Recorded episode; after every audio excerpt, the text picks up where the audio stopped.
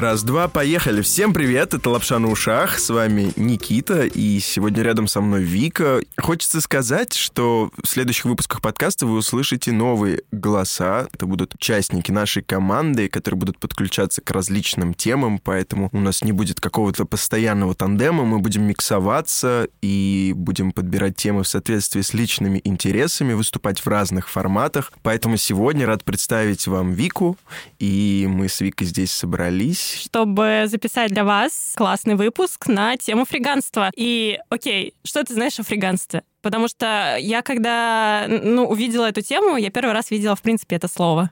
Я увидел в своей ленте пост Васи, в котором было написано, что это люди, которые отказались от консюмеризма, от этого капиталистического мира. Мы очень много потребляем, потребляем в том числе как вещей непродовольственного толка, так и продуктов в том числе. Я по себе сужу по количеству отходов, которые я генерирую, да. Мы не всегда еду даже доедаем сколько ты обычно продуктов покупаешь на неделю? То есть это какое-то большое количество или ты как-то по дням это все рассчитываешь? Смотри, э, хороший вопрос. Раньше я покупал понедельно, сейчас мне не очень нравится там, условно, супермаркет, который у меня возле дома, поэтому я вынужден делать покупки какие-то более-менее ежедневные, но это сейчас не суть диалога. Я, правда, беру большое количество продуктов разных.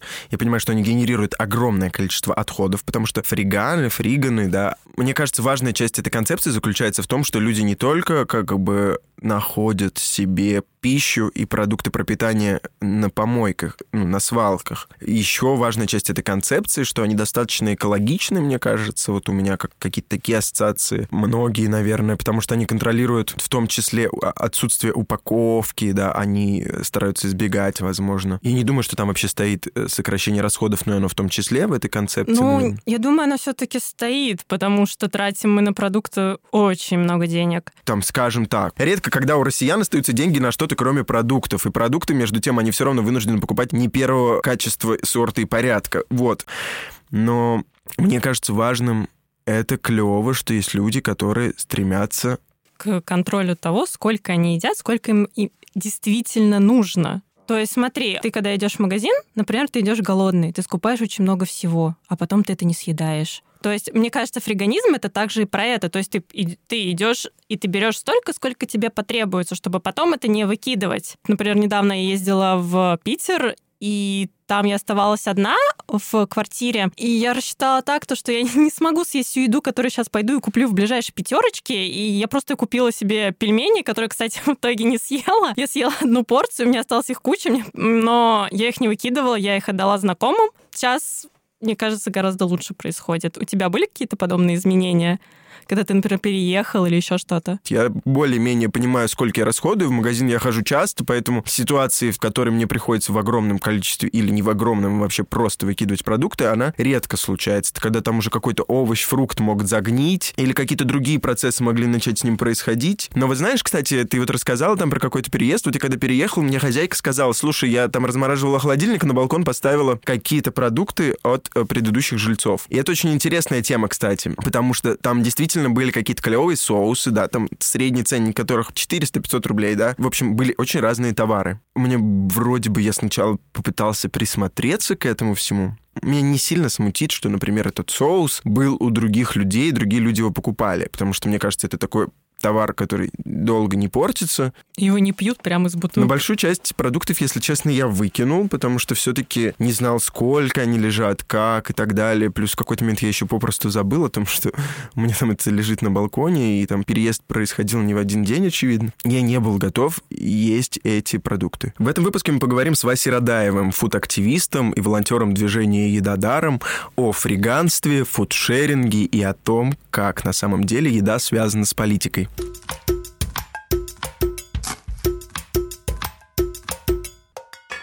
Смотри, я когда разбирала эту тему, и я рассказывала о ней своим знакомым, mm-hmm. своим родителям, я начинала, типа, фриганизм — это люди, которые э, отказываются от покупки всяких продуктов и все остальное в магазинах, ищут их, так сказать, в мусорных баках. На меня сразу смотрели как на немножко недалекую девочку, и плюс еще с таким отвращением, и это было достаточно неприятно видеть, поэтому я хотела, чтобы ты сразу как-то этот вопрос решил и сказал различия конкретные, что это вообще такое, принципы, чтобы чтобы вот эти люди Ты хочешь, чтобы он угомонились. сейчас полотно текста прям вывалил? Спасибо. Вот, но я не уверен по поводу как бы теоретической или идеологической части Ну, фриганства, примерно. фриганства. Фриганы — это люди, которые пытаются выйти из общества потребления любым доступным э, им способом. Ну и самый простой из этих способов, конечно, получать товары не как бы не в рамках капиталистической коммерческой системы в магазинах, использовать те товары, которые уже большинству людей не нужны. Где их можно найти? Их можно найти около мусорных баков, ну или в мусорных Ты баках. начал потому, что хотел выйти из этой системы? Фриганить начал э, мой парень еще лет пять назад, но тогда это не было э, как бы еще в такой сильной повестке. Они просто жили в, э, там, в центре на Петровке с друзьями, у них не было денег, и вот они узнали, что там, некоторые сети выбрасывают еду, и можно ее там брать. Так, чтобы активно более-менее идентифицировать себя там как фриганы, мы начали в прошлом году, когда были летом в Берлине месяц, а потом в Норвегии еще месяц, и вот прям активно мы начали в Норвегии, ну, потому что там прям очень много, вот. А потом, когда приехали в Россию, я когда-то просто после работы возвращался домой, и увидел, что в России вообще то же самое, и в мусорном баке тоже лежит куча еды. Сильно различается фриганизм в других странах от нашей? Допустим, мы были в Норвегии, э, там просто в мусорных баках за магазами намного больше хороших, красивых запакованных продуктов. То есть э, их там просто очень много, и они более такие красивые. Фриганили мы еще и в э, Израиле, но там мы фриганили на рынках, там на рынках вообще жуткая жесть происходит после торгового дня, там вся еда с прилавках вот так вот сваливается просто на пол, и через там 20-30 минут приезжает тачка огромная, все это смешивает и, короче, выбрасывается. Мы первые несколько вечеров там просто ходили вечером по рынку, собирали сами, а потом уже под конец, э, когда мы там пос- последние дни в Тель-Авиве, мы просто днем шли по этому рынку, видели, что овощи или фрукты лежат как бы там внизу прилавков э, у торговцев, никто их как бы вроде не продает, ничего с ними делает, мы просто их брали и шли дальше. Я тоже называю, в принципе, это фриганством, но явно они никому не нужны. Вот, мы даже в Палестине фриганили, э, вот когда переехали там ненадолго из Израиля в Палестину, там как бы такое, там фриганить можно было в основном только хлебом, но хлеб там просто лежал везде, рядом с мусорками, вообще там было просто очень много хлеба, и вот, ну, можно тоже сказать, что мы там немного фриганили. А ты не пользовался приложением Too Good To Go? Но оно же не совсем про фриганство, оно типа про такой food, sharing, food saving, но и такой при этом довольно коммерческий. Я не знаю, как работает Too Good To Go, допустим, Мгм. но вот э, есть в России Eat Me, и, наверное, как-то не очень хорошо там как-то на них наезжать или что-то такое. Наверное, мы все делаем что-то одно хорошее дело, но в прошлом году зимой мы как-то встречались с какими-то еще активистами по поводу вот как раз проблем пищевых потерь. Пищевых потерь в смысле, когда еда... Ой, блин, это вообще еще такой сложный термин, потому что на английском языке есть э, комбо-термин food wastage. Он объединяет э, food loss и food waste. А в русском языке нету термина, который объединяет как бы то, что теряется на первых этапах цепочки создания пищевой продукции, и то, что теряется на последних этапах, когда выкидывается уже готовое. Поэтому в русском языке есть только вот пищевые потери, и вот они просто это, короче, все вместе. А вот еще вы начали говорить про Eat Me, который... Ага, Здесь стоит, вот. мне кажется, тоже немножко пояснить, что я, кажется, видел этот проект, и тогда он меня тоже впечатлил с точки зрения вот этой концепции, что ребята предлагают ресторанам и вообще заведениям общепита регистрироваться у них, и они Мгм. будут сообщать своим пользователям о том, где и какую еду можно забрать после того, как основной день, ну, когда Ну день да. подошел к концу, для того, чтобы эти товары не испортились.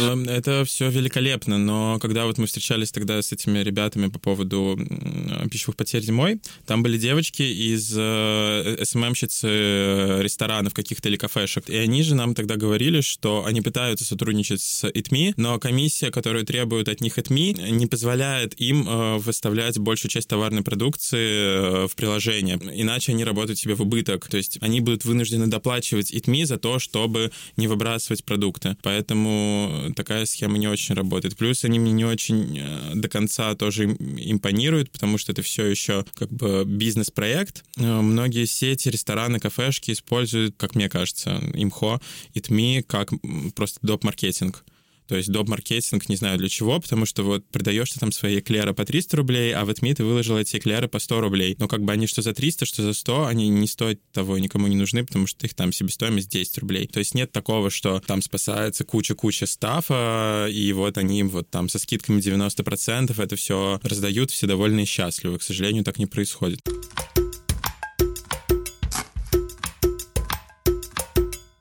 Стоял за этим еще экономический мотив, типа, просто сэкономить. Ну, когда ты понимаешь, что это часть бюджета, типа, который россияне во многом мы вот ранее обсуждали, что там две трети бюджета у среднего россиянина уходит на продукты. Ну, в Норвегии, очевидно, это стояло, а, как бы, это была главная цель номер один — сэкономить. В итоге мы, да, там потратили, не знаю, 5 тысяч рублей на три недели, мы были очень горды собой и счастливы. Естественно, мы с этой помощью очень сэкономили. Хотя сейчас в топ не надо бояться ехать в Норвегию, там недорого в магазинах, там так же, как в России, можно покупать некоторые вещи из еды. В России это не совсем была тема сэкономить, не до конца. Мы это уже, когда приехали вот сюда год назад, то осенью, там, вернулись в своей долгой поездки, мы уже знали, что это так, и мы уже относились к этому по-другому, как, нет, блин, мы не хотим покупать это в магазине, потому что, ну, вы делаете вот так, и мы не хотим, не хотим это делать, не хотим участвовать э, вот с вами в той же игре, играть с вами в эту игру. Но при этом мы покупаем э, кучу продуктов, которые мы не можем или нам лень искать э, на мусорках, типа, тем более мы еще и пытаемся так уйти в ЗОЖ, поэтому мы не можем есть там булки, бутерброды, вот это все. А мы не можем там есть... Вот здесь, вот здесь возникают две интересные темы. Во-первых, какие... Ты сказал, что есть категории товаров, которые вам лень искать, и вы не mm-hmm. находите. Это что? Как правило? Это крупы, орехи, банки с урбичем у меня стоят, каши, потому что мы их едим. Слушай, мы сейчас перейдем на тему вообще вашу, ваших пищевых uh-huh. каких-то привычек, а перед этим хочется спросить в таком случае, если есть вот этот э, концепт «не хотим играть в эту игру», тогда за этими продуктами тебе важно, куда идти с той точки зрения, что ты выбираешь какой-то в той или иной степени типа экологичный в твоем представлении бренд и, и производители, uh-huh. или ты просто заходишь в любой магазин и там ну, закрываешь пос- потребности? В последнее время уже важно, да, то есть мы часть продуктов, которые относительно там без большой наценки мы стараемся покупать в Zero Shop, это который, э, ну, вообще в целом магазин без упаковки, вы же знаете, наверняка Zero Shop, это вот он просто один из самых известных, крупных, э, он на Дмитровской находится, то есть часть мы пытаемся покупать у них, и другую часть просто в интернет-магазинах подешевле. Как этот процесс происходил? Ну, типа вы изучали, что лучше есть? Ну или что да, это? я, конечно, пытался читать, хотя нужно вообще отметить, что про еду исследования сложно делаются, потому что наш организм очень сложно устроен, и очень сложно понять, что произойдет с тобой, когда ты съешь яблоко. Индивидуально есть, очень. Э, очень, да, это прям тяжело пока что. Вот. Э, из тех всяких лайфхаков, которые вот мне нравятся, у нас сейчас удобные, мы... Я купил 20 э, соевого белка, а потом еще купил к нему рисового белка, еще другого белка, это порошочек, который, допустим, пьют спортсмены, но они в основном пьют сывороточный белок, он не веганский, можете его пить, в принципе, фиг с ним. Их удобно вмешивать в какие-то смузи или какие-то еще другие вот подобные околомолочно-питьевые виды пищи, вмешивать туда вот где-то 3 столовые ложки, ну, там можно посмотреть, этого белка, выпивать с утра, и вы уже выполнили свою половину нормы белка на день. Он неплохо усваивается. Это удобно, это круто, и у вас еще ощущение сытости появляется из-за этого. Это очень удобно, потому что большинству все-таки не хочется тратить кучу времени. Во-вторых, очень хороший второй лайфхак — это проростки и проращивание. Вам сейчас будет казаться, что это фу, ужасно, долго, сложно, мерзко, противно, нужно какие-то полотенчики стелить на подоконнике, но нет, это, это очень легко, это можно делать в обычной любой стеклянной банке, сверху покупается крышка в фикс-прайсе за 10 рублей или в, Леруа Мерлен за 30 рублей, все очень удобно ставится, вы это промываете там два раза в день, утром, вечером, это занимает у вас одну минуту, и вы едите всякие пророщенные бобы, это очень крутая, здоровая еда, ну, типа, если вы почитаете, это ну, вам всем вам все там скажут, что, блин, да, это здорово и супер. Плюс там их можно дорастить там до состояния зелени, у вас еще зелень будет дома, но это ладно, это совсем для запарных чуваков. Потом э, хорошо, конечно, есть э, всякие каши, не каши, хотя бы периодически. Очень удобно есть зеленую гречку, потому что ее можно залить водой на 2 часа, и все, она уже готова, вы можете добавлять ее, кидать в салаты и так далее. Это все очень быстро. Очень быстро делать супы меня научила подруга при помощи мисо-пасты или любого другого какого-то быстрого быстрого заменителя бульона, который вы для себя можете найти. Я просто еще, так как не ем всякие мясные штуки, я, э, ну, меня сбивает в эту вот э, веганскую сторону, но все равно очень быстро, короче, делать супы с мисо-пастой. Хорошо помогают урбичи и всякие такие штуки, потому что мы едим в основном орехи неправильно, орехи нужно есть пророщенными или, так сказать, активированными, их нужно замачивать в воде. Когда вы едите урбич, они в более удобной форме для вашего организма, они получше усваиваются. Откажитесь от хлеба, от булок, от белого хлеба от булок. В Вкусвилле продается хлеб из э, там пророчных чего-то там. Вы после него не чувствуете тяжесть в желудке. Это здорово. Последняя, самая, наверное, одна из самых модных штук — это интервальное голодание. Вы могли, наверное, про него слышать. У нас первый Но выпуск если Да, мы делали про него а, выпуск. ну, если вы, если вы погуглите исследования, они есть. В частности, там интервальное голодание связывается с тем, что из мозга лучше уходят продукты жизнедеятельности, так называемые глиальные клетки. Они лучше оттуда выводятся, и ваш мозг работает лучше. И еще кишечник работает лучше, соответственно, А получше. ты при этом практикуешь иммунитет. интервальное А, голодание? да, я не ем после шести, начинаю, стараюсь есть где-то после 8-9, чтобы у меня соблюдался вот этот гэп. Короче, в общем, белок, э, проростки и интервальное голодание. Это легко.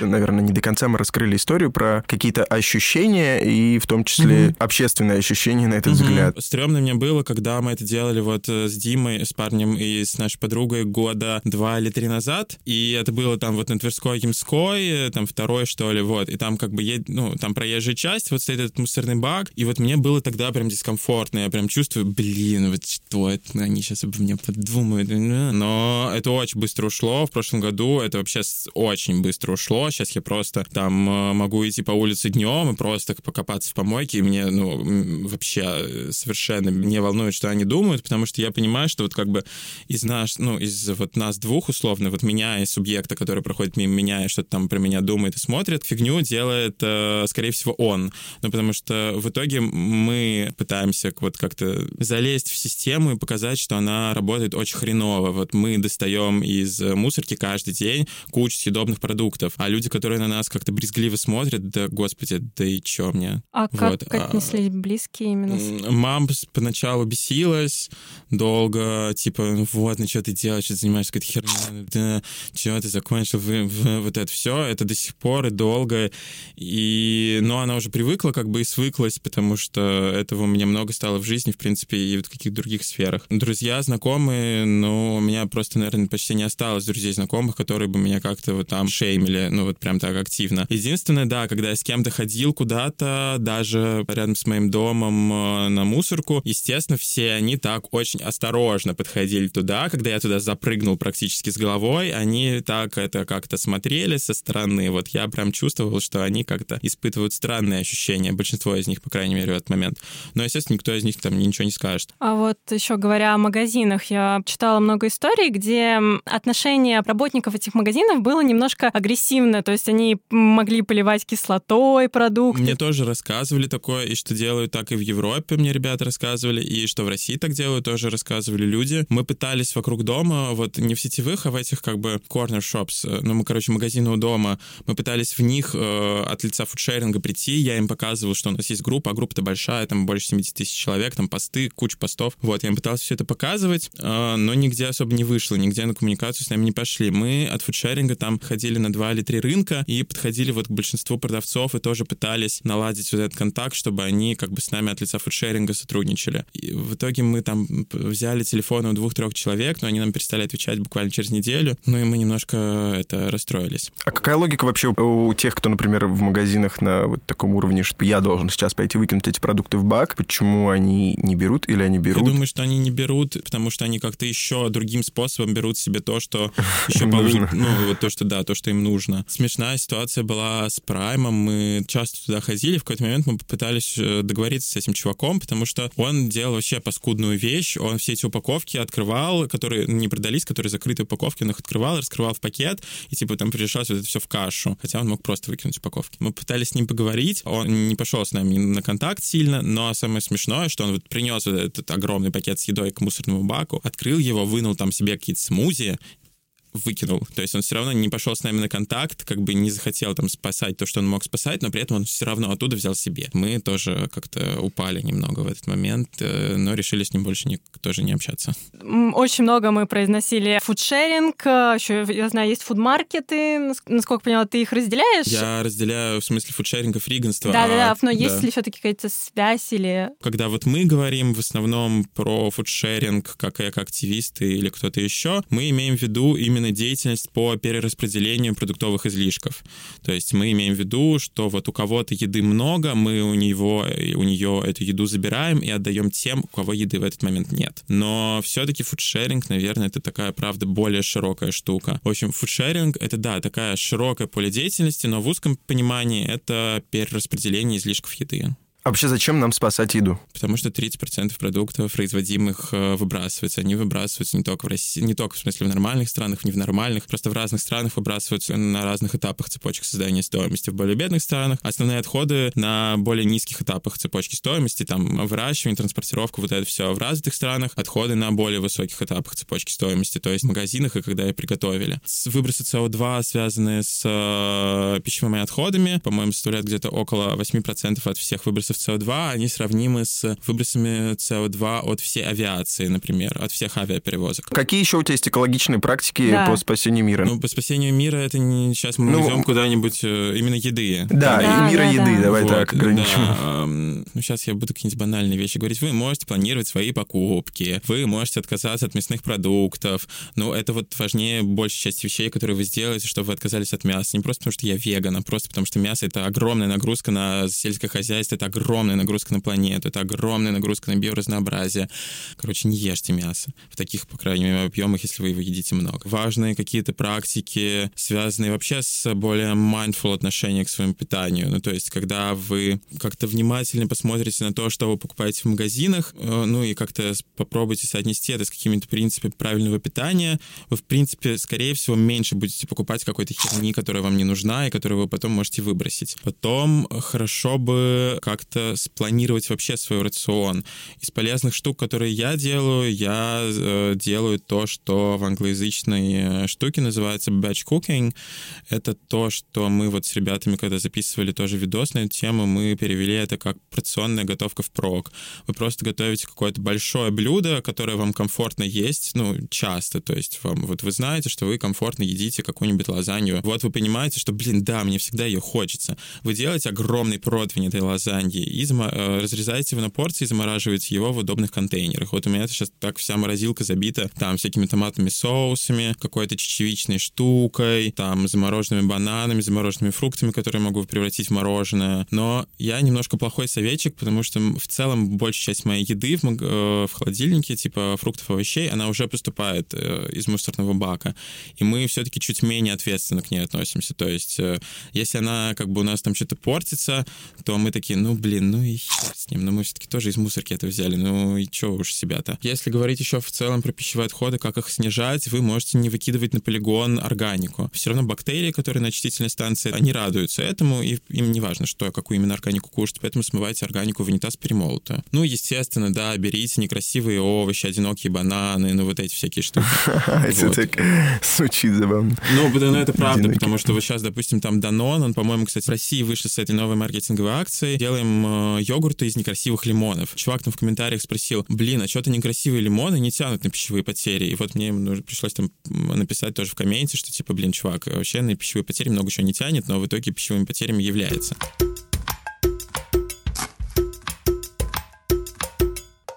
В какой момент ты так серьезно... Просто я понимаю сейчас, что хочется немного даже уклониться от фриганства, понимаю, что у тебя специ... можно считать не специфичный, но особенный рацион, да, в некотором смысле. То, как, ну, то, как ты его выстраиваешь, в том смысле, что оно как бы и с фриганством отчасти связано. Здесь, конечно, интересно, например, насколько, типа, удовольствие от еды для многих стало важным. Вот, для меня удовольствие от еды перестало быть важным совершенно. После... Но, опять же, это, возможно, связано с тем, что мы знаем, что есть доступ к безлимитной еде, и нам вообще неприятно, что еда становится товаром. И я бы вообще хотел заниматься тем, что называется э, food democracy, то есть когда еда — это ваше право. И вот, и, короче... Что есть, это значит? Ну, то, что еда должна стать правом человека а, наряду там с образованием, здравоохранением и так далее, чтобы как бы общины, э, комьюнити должны обеспечить своих э, сограждан, сообщинников пищей на, как бы, чтобы это было basic right, то есть чтобы это было наряду с здравоохранением, образованием, вот этим всем, чтобы вашим еще basic right был доступ к устойчивой, здоровой, полезной на еде. Когда ты родился или ты вот живешь, вот на какой-то вот постоянной основе у тебя был этот доступ, чтобы не было такого, что производственные человек, возможности человечества огромны, а люди испытывают,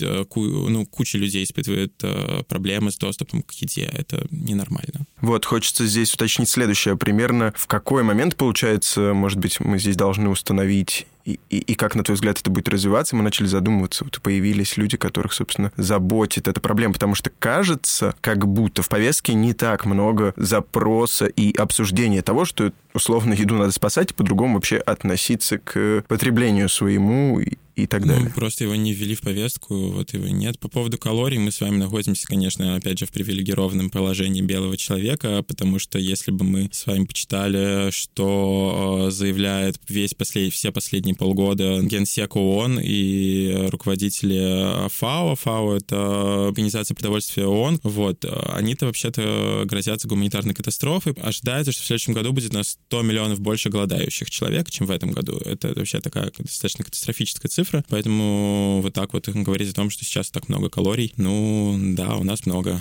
Вот, а по поводу того, почему это в обществе не обсуждается, там в британском обществе, например, обсуждается, там вот есть, я знаю, организация RAP, они очень хорошо там занимаются этой темой, очень хорошо форсят британские супермаркеты уже с 2015 года, отчитываются по объемам uh, food wastage, который у них возник в отчетности финансовой. Что нужно, чтобы это обсуждалось? Вообще, э, make food political. Нужно просто сделать э, тему еды политической более политизированной, вот, и тогда Мы когда выбирали ее, нам как раз казалось, что это такая лагуна, типа, где, где тебе чуть-чуть повезло, и это совсем не про политику, хотя очевидно, что действительно Ну, конечно, нужно сделать так. это более политизированной темой, потому что э, мне лично очень импонирует вот эта э, позиция food democracy, food как basic right, вот. Опять же, наверное, в разрезе этой темы тогда чем бы ты потенциально хотел, чтобы людей кормили всех? Для меня она не должна быть сильно разнообразна, мне это просто не нужно. Мне большая часть вещей, которые сейчас производятся, не нужны, потому что они делаются из растительного масла, сахара, жира, э, ну, масло есть жир, э, и белой муки, но это вообще полный пиздец, этим нельзя кормить никого, то есть э, ни человека, ни животных, никого. Ну, естественно, должен быть доступ к каким-то цельнозерновым штукам, потом, конечно же, локальные фрукты, овощи, которые выращены здесь сейчас. Не может вся планета есть авокадо, это, напряжение для, для всей планеты. Но авокадо, допустим, у нас в России хорошо заменяется тыквенными семечками, они во многом идентичны по всем своим составам. Хорошо, естественно, переосмыслить вертикальные фермы. Вот их сейчас потихоньку пытаются вводить, где-то там в Европе больше, в России еще меньше, но в целом это супер. Нам не нужно возить салаты из Турции, когда мы салаты можем на гидропонике выращивать практически у себя дома. Естественно, нам нужно переосмыслить отношение к мясу, к молочным продуктам. Ну, не только потому, что я веган, а еще и потому, что это нагрузка и на человека, там, и на среду. Легко вообще представить, чем вас должны кормить. Вы можете посмотреть на вот эти тарелки. Они есть э, у большинства отчетов здравоохранения, там, Штатов, Канады, Великобритании, отчеты ВОЗ, где там показано, из чего должен состоять ваш рацион. Половину тарелки занимают фрукты и овощи. Там, другую часть занимают цельнозерновые, и другую часть бобовые, ну и рыба. И вот если мы там соглашаемся на какие-то компромиссы. Вот, все очень просто. Большинство из этих продуктов недорогие. Это несложно. Не Thank you.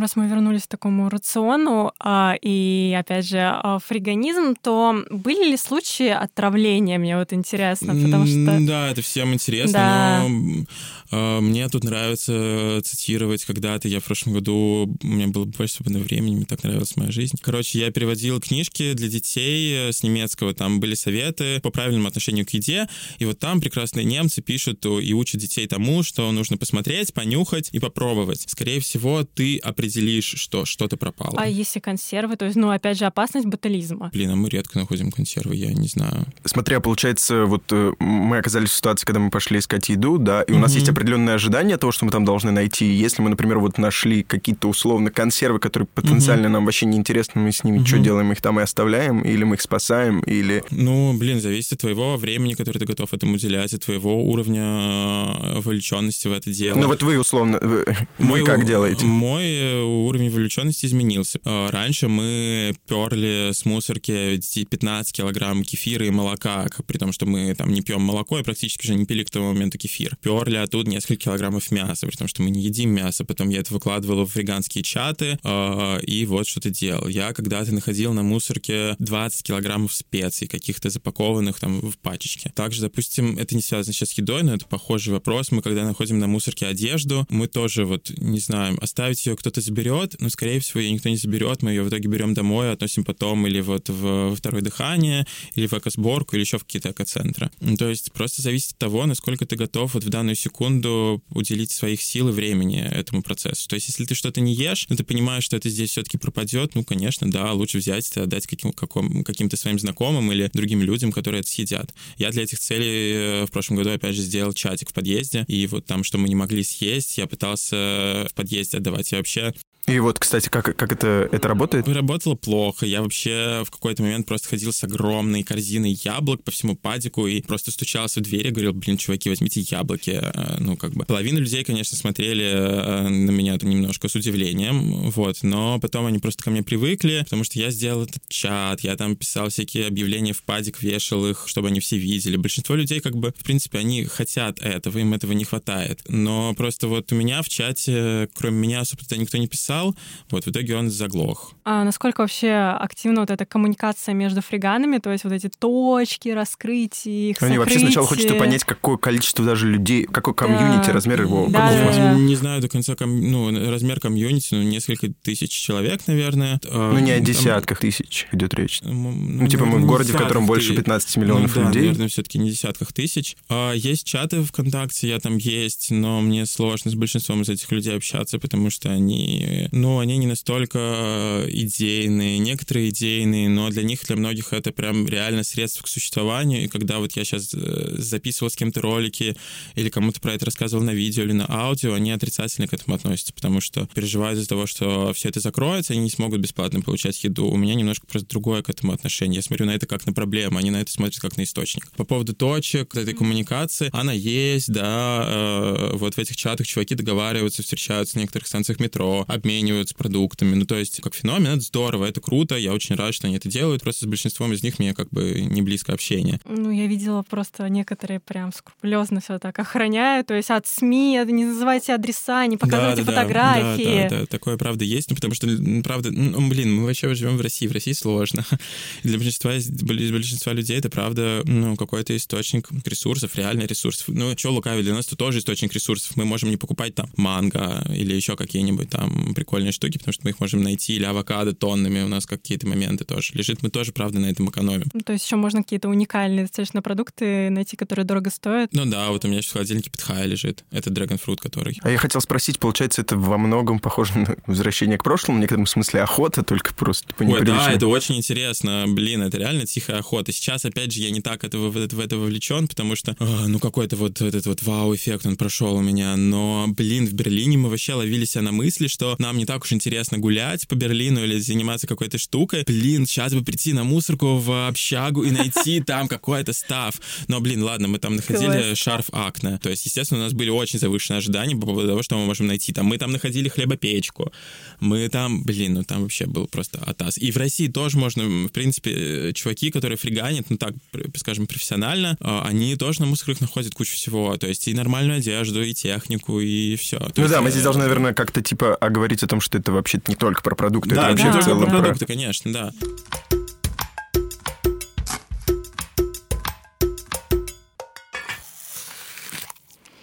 Вы слышите звуки, как Ик ест яблоко. У этого яблока есть большая история. Прежде чем мы расскажем историю про это яблоко, мы сейчас записываем впечатление от разговора и говорим о том, как он на нас повлиял. Что, Вика, думаешь на этот счет ты? Очень много инсайтов. Ну, не тех, которые я ожидала в плане фриганства, а совершенно каких-то иных в плане именно еды. Отношение Васи к еде. Мне очень понравилось а, то, что он сказал про еду как э, наше стандартное базовое право. Это прям нечто. Мой инсайт — не приходить с похмелья на запись, потому что мне казалось, что разговор про фриганство не...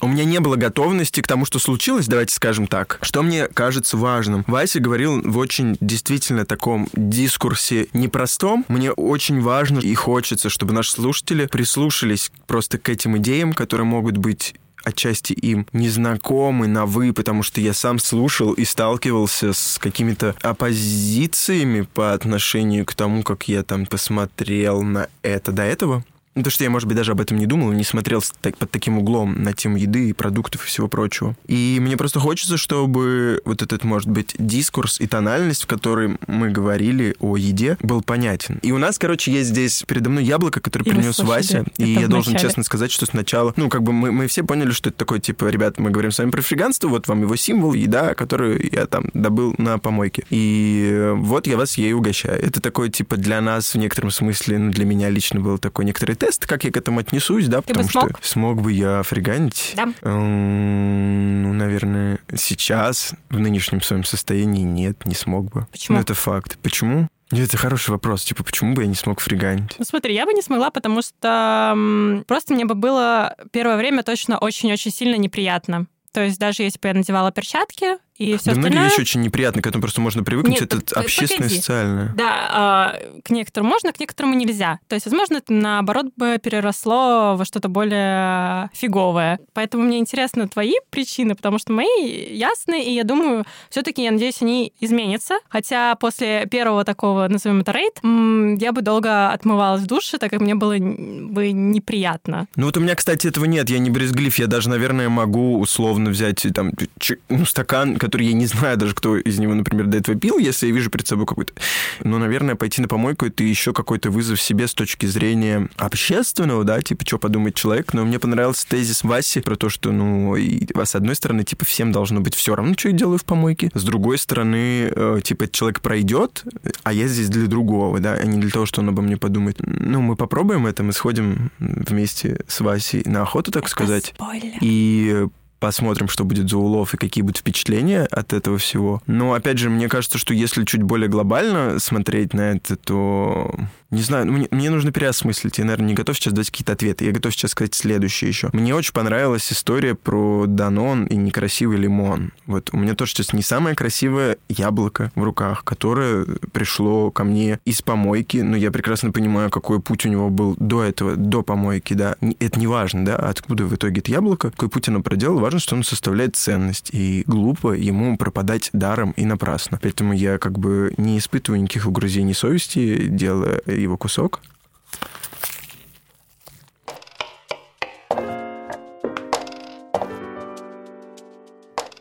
Выпуск лапши на ушах подошел к концу. Мы с вами какую-то лапшу с ушей сняли, наверное, раскрыли глазки, посмотрели на еду, съели яблоко. Очень будет приятно мне и всем нам, если вы оставите отзывы под нашим подкастом, потому что пока это одна из основных возможностей нам стать чуть более заметными среди других подкастов. И рассказывайте о нас друзьям. У нас есть социальные сети, отмечайте там какие-то ваши интересные истории. Короче, всем приятного аппетита.